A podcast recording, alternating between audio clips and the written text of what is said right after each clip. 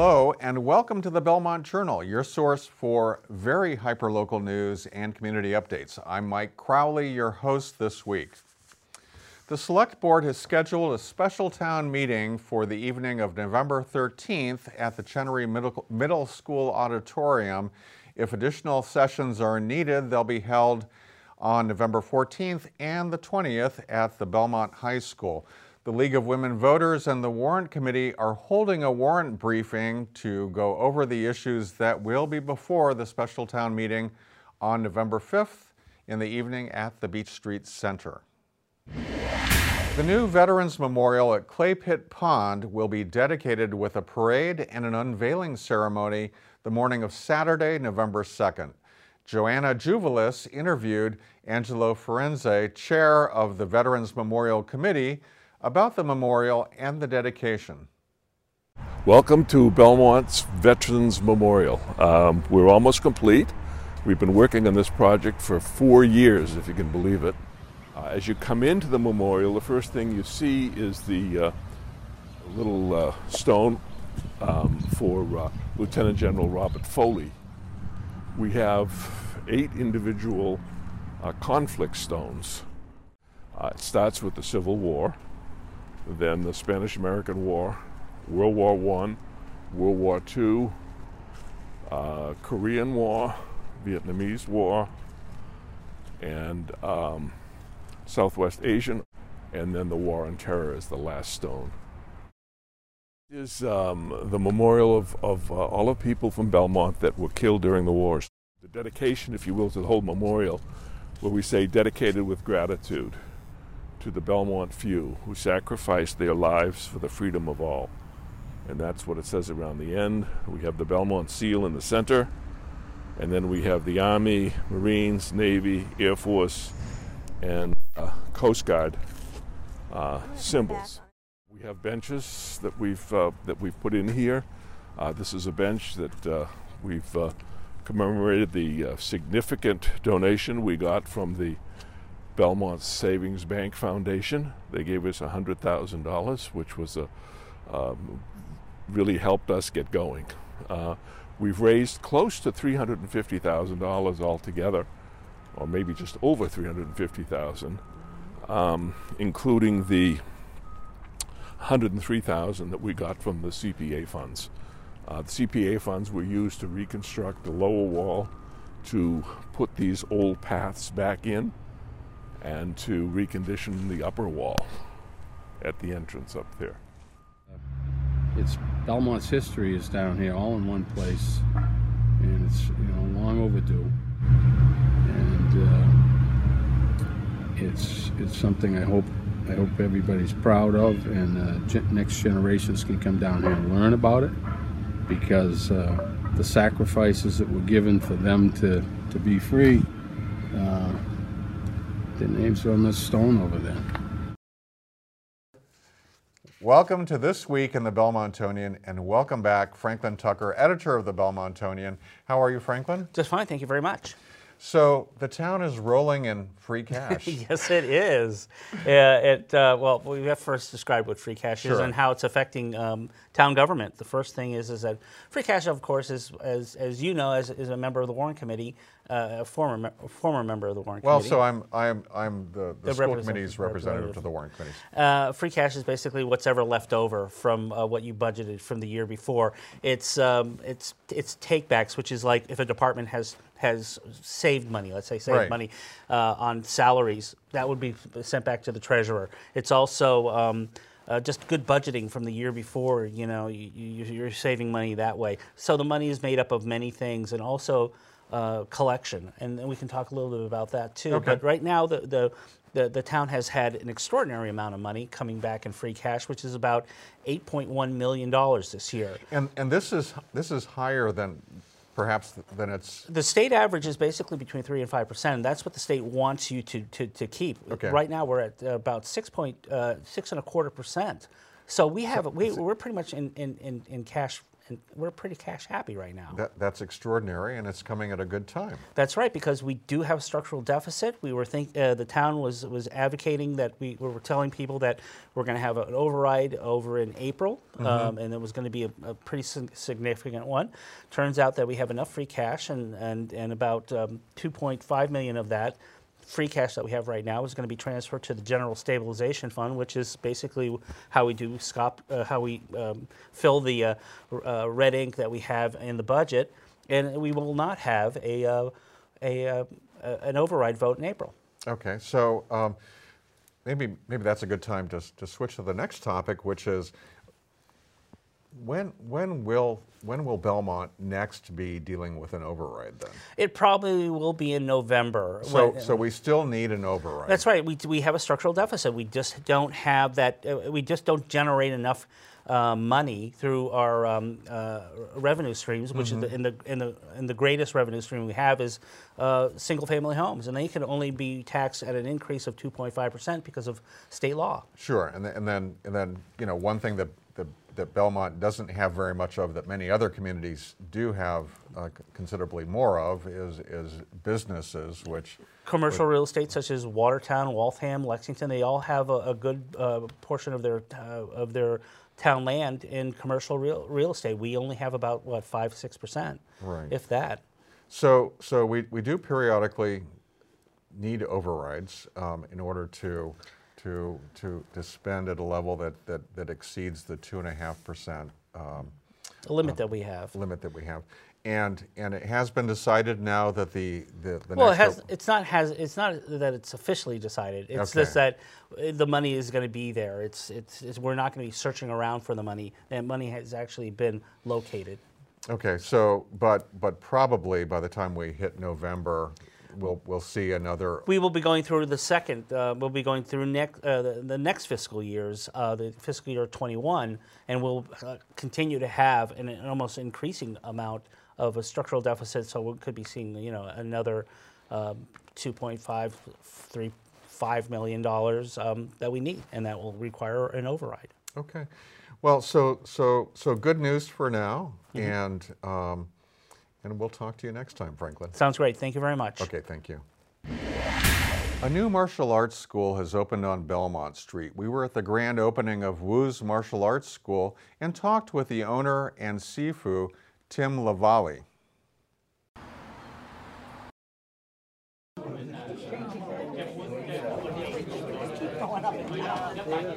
You're gonna wake them? You got everything? Okay. So what they're doing now is before a lion can actually uh, be used to be performed, they have to wake it. So it's a ritual where you um, animate it so that it can actually spread blessings and good fortune and so forth and so on. So I'm uh, Timothy Lavallee. I'm the Sifu of the new school here, Wu's Martial Arts in Belmont. We're a traditional Chinese martial arts school teaching uh, five elements Tai Chi and Hung Gar Kung Fu. Um, we have uh, classes for children and adults. In fact, some of my students here I've taught as young as four and three and as old as 94. This is the first time that I've had my own studio. Um, we have sister studios in Holyoke, in Mansfield, in Quincy, and in Boston.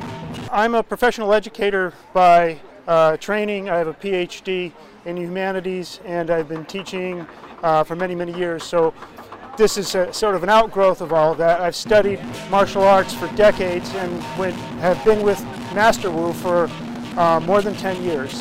He put me in the instructor corps very shortly after uh, joining the school. And since that time, he has um, cultivated me and brought me up to the position where uh, he has made me a Sifu, and now we're opening the school. I wanted to have Guan Yin's presence in my school, the embodiment of Buddhist compassion. And on the back was a large section of Chinese, classical Chinese writing and scripture. And I brought it in, and she took, just looked once at it, and she said, Oh my gosh, it's something really sacred, and has memorized it and can sing it for me. 观 uh, in order to do real kung fu, you have to have a good heart. And so there's a, an ethic uh, about doing good in the world that grows out of the martial arts, and especially out of the, the Buddhist traditions that um, come out of China. You can contact me at www.woosmartialarts.com and uh, check out the Facebook page and Instagram, woosmartialarts.com.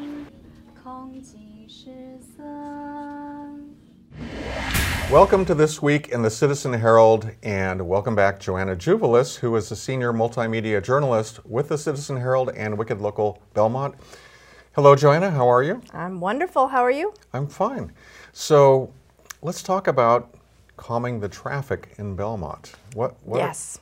That's a that's a very common common thing to say these days because as you know there's a lot of cut through traffic. We That's deal right. with it every morning and every evening with those rush hour commutes.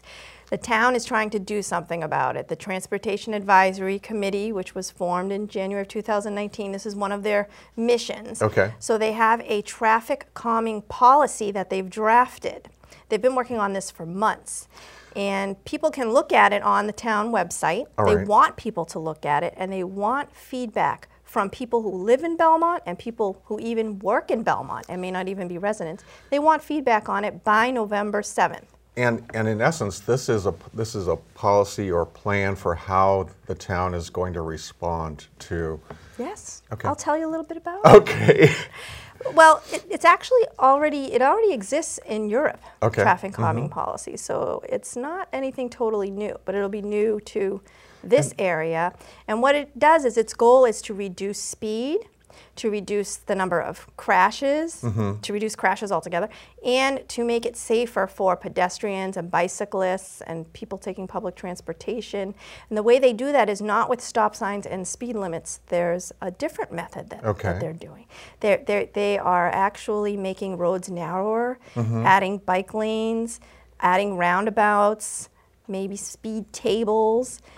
That th- they're physical And- and changes speed to tables roadways. are sort of akin to speed bumps. Yes. Okay. Yes. Curb bump outs, anything that will reduce speed and maybe deter cut through traffic and hopefully reduce crashes. That's all the, the three criteria that they want these um, areas to meet. If- okay. so the way it works is if you live in a part of town or you work in a part of town where you know there's a problem, you go online and there's a form that you can fill out. I think you need to get uh, so many signatures on this form. You submit it to the town. The town will look at it and say, does this meet our criteria?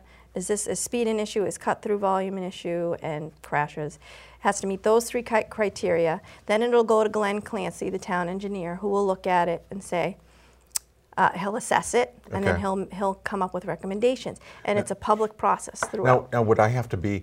Would I have to live on the street for which? For Not which, necessarily. Okay. No, it could be somewhere where you drive every day Because, or and, and that's walk. interesting because we're all aware of, of, of, of particular streets in the town Right. that, that are a real challenge to get across, whether as, you know, in a vehicle or as a pedestrian or on a bike. And then it's a question of funding for these changes. Okay. That will also be, um, they'll they'll have to prioritize. All right. You know, that's, that's it's, it's a process. Okay, so- it's just beginning. So show up at the meeting on November 7th. or email your comments by November 7th at 4 p.m. Okay, thank you. And um, so Helena's is also relocating to, to Leonard Yeah, I think Street. I think that's pretty big news. Anything related to business in Belmont, in my opinion, is big news. Mm-hmm. So she's moving from her Cushing Square location. She's been there for eight years to the former 30 Petals location in Belmont Center, 34 mm-hmm. Leonard Street. And when I asked her why she's moving, she basically said, you know, even though the construction project will eventually be done and the Bradford will be done and maybe there'll be more people living in the area who will come to her shop, she doesn't think it's going to improve. She thinks accessibility to her store is the most important thing and she wants her customers to have easy access. She wants them to be able to cross the street safely. As you know, there's no crosswalks in, in certain parts of Right. Cushing Square anymore due to the construction. She wants them to be able to find a parking spot easily because parking and access are, are key to these business owners. So she really, that's why she's making the move. Well, we wish her we, we, we wish her well. Yes. And, um, and hopefully the new location will, will be an improvement. Opening in November.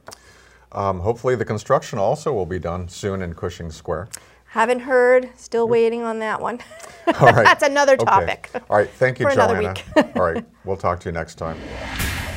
Do we have a right to repair our digital devices, or are they consigned and destined to become part of the e-waste stream?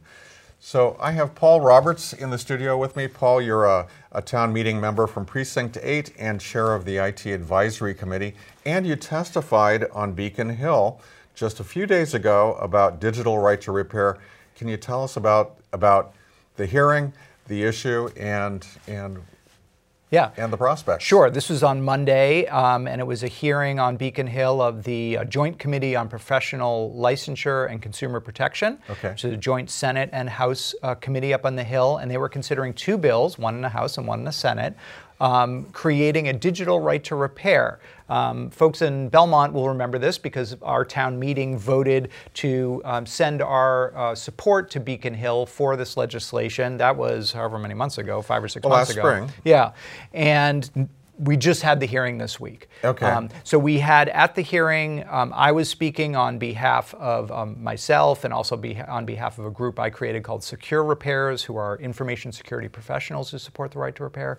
But there was a wide range of people testifying on the pro side, um, owners of um, uh, mobile phone repair shops, um, consumers, um, people who work um, in you know the industry on uh, for companies who make replacement parts. You know the whole ecosystem. On the con side, you had industry lobbyists, um, CTIA. Uh, AHAM, the Association for Home Appliance Manufacturers, TechNet, um, these were people who were paid lobbyists for you know large corporations. So in 2013, Massachusetts passed legislation that, that essentially creates right to repair for, for automo- automobiles, That's right. And, and so you're not locked into going, and going to the dealership if, if you have an issue with your car.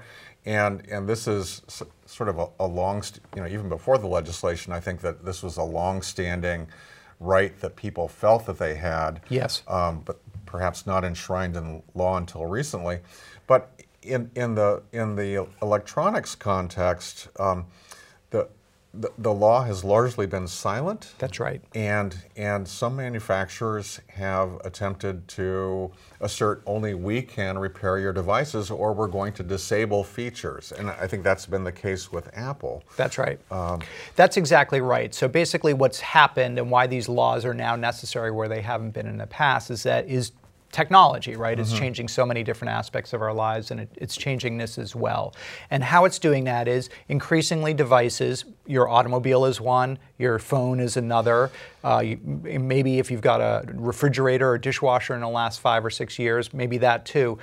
Um, run by software, um, connected to the internet remotely managed, um, you know, with software updates and other features from the manufacturer.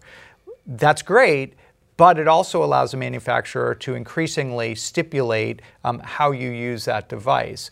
Um, and so, if a part breaks on a refrigerator or dishwasher in the past, if you were technically apt, you could buy the replacement part, replace it yourself, get the piece of machinery back and working increasingly you then additionally need the um, authorized service person to come out with their computer, type in a code to authenticate that part, Right. um, and then the, then the part will keep, uh, and then the uh, device will work.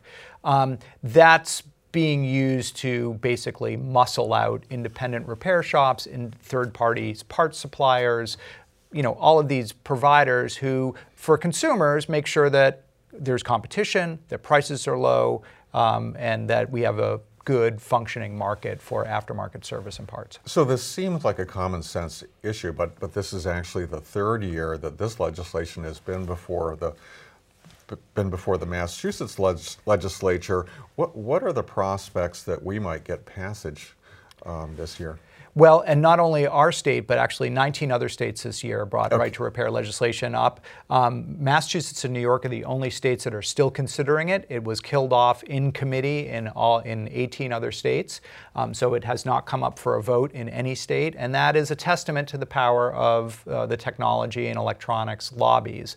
Um, we're hopeful in Massachusetts because, of course, we passed the auto right to repair bill in 2013, and obviously we have a reputation as a state of getting out in front of consumer protection laws um, and, and a variety of other laws. So there is a lot of optimism that we could be the first in the nation on this as well. All right. Well, that hopefully, hopefully we'll we'll see some progress on Beacon Hill, and thanks for your efforts. Um, thanks for having me. And we'll talk to you later. I'll keep you informed. Okay. Thank you, Paul. October 19th was Recycling Day in Belmont. Roger Colton brings us the story. So today is Town Recycle Day, and this is the scrap metal um, area. So when the cars come through, anybody that has, old, you know, just basically old metal stuff, we can just load it into the dumpster. And then there's a guy that um, the town uh, contracts out will take take the scrap metal away. And I, I, don't know if the town gets money back on it, but I assume they must. It's pretty valuable in the end. This is like the first break since uh, we started at nine. I don't know what time it is now, but it's the first break of the action we've had It's constant stream of cars coming in. Um, we did this last uh, last spring. We had this entire dumpster completely full. We had to pack it down at least three times to try to make room for it. So it's we get a good response from the town. It's great. If you took all this metal and how much it weighs, if that was actually in the trash, the town's paying per ton of trash. So by taking it out of our regular trash stream, we're saving the town a lot of money on our, our on the, the fees for that. Um, and pretty much all this would all go into the town waste and cost a lot of money and also save the environment as well because it's being reused or recycled in some way. Okay, yep, sheets. Circle of Hope is an organization that collects clothing and um, items that can be of use to people that are in homeless shelters in Boston and Metro West. We service about 20 to 20 to 25 shelters in the area people are happy that their items can be useful for other people. They're not going to end up in a landfill. And the people that make use of the goods are grateful as well. Stuff we love are sweatshirts, sneakers, boots, sweaters, towels, towels, blankets that can be used in shelters. So Harry and I usually will sort the stuff afterwards into men, women, children, and then within a week all of the items we've collected will be out in shelters. It's an amazing operation. I think it's wonderful that the town, the town does this, supports it. No, they're used to it enough now so that they know to start saving their stuff. And that's that's really nice. So people are coming in with, with bigger loads, intentional intentional collection, rather than a sudden, oh my gosh, they're doing recycling. I'd better get rid of a few things. I think it is becoming a, a new habit, a new way of thinking about our stuff to participate personally in recycling.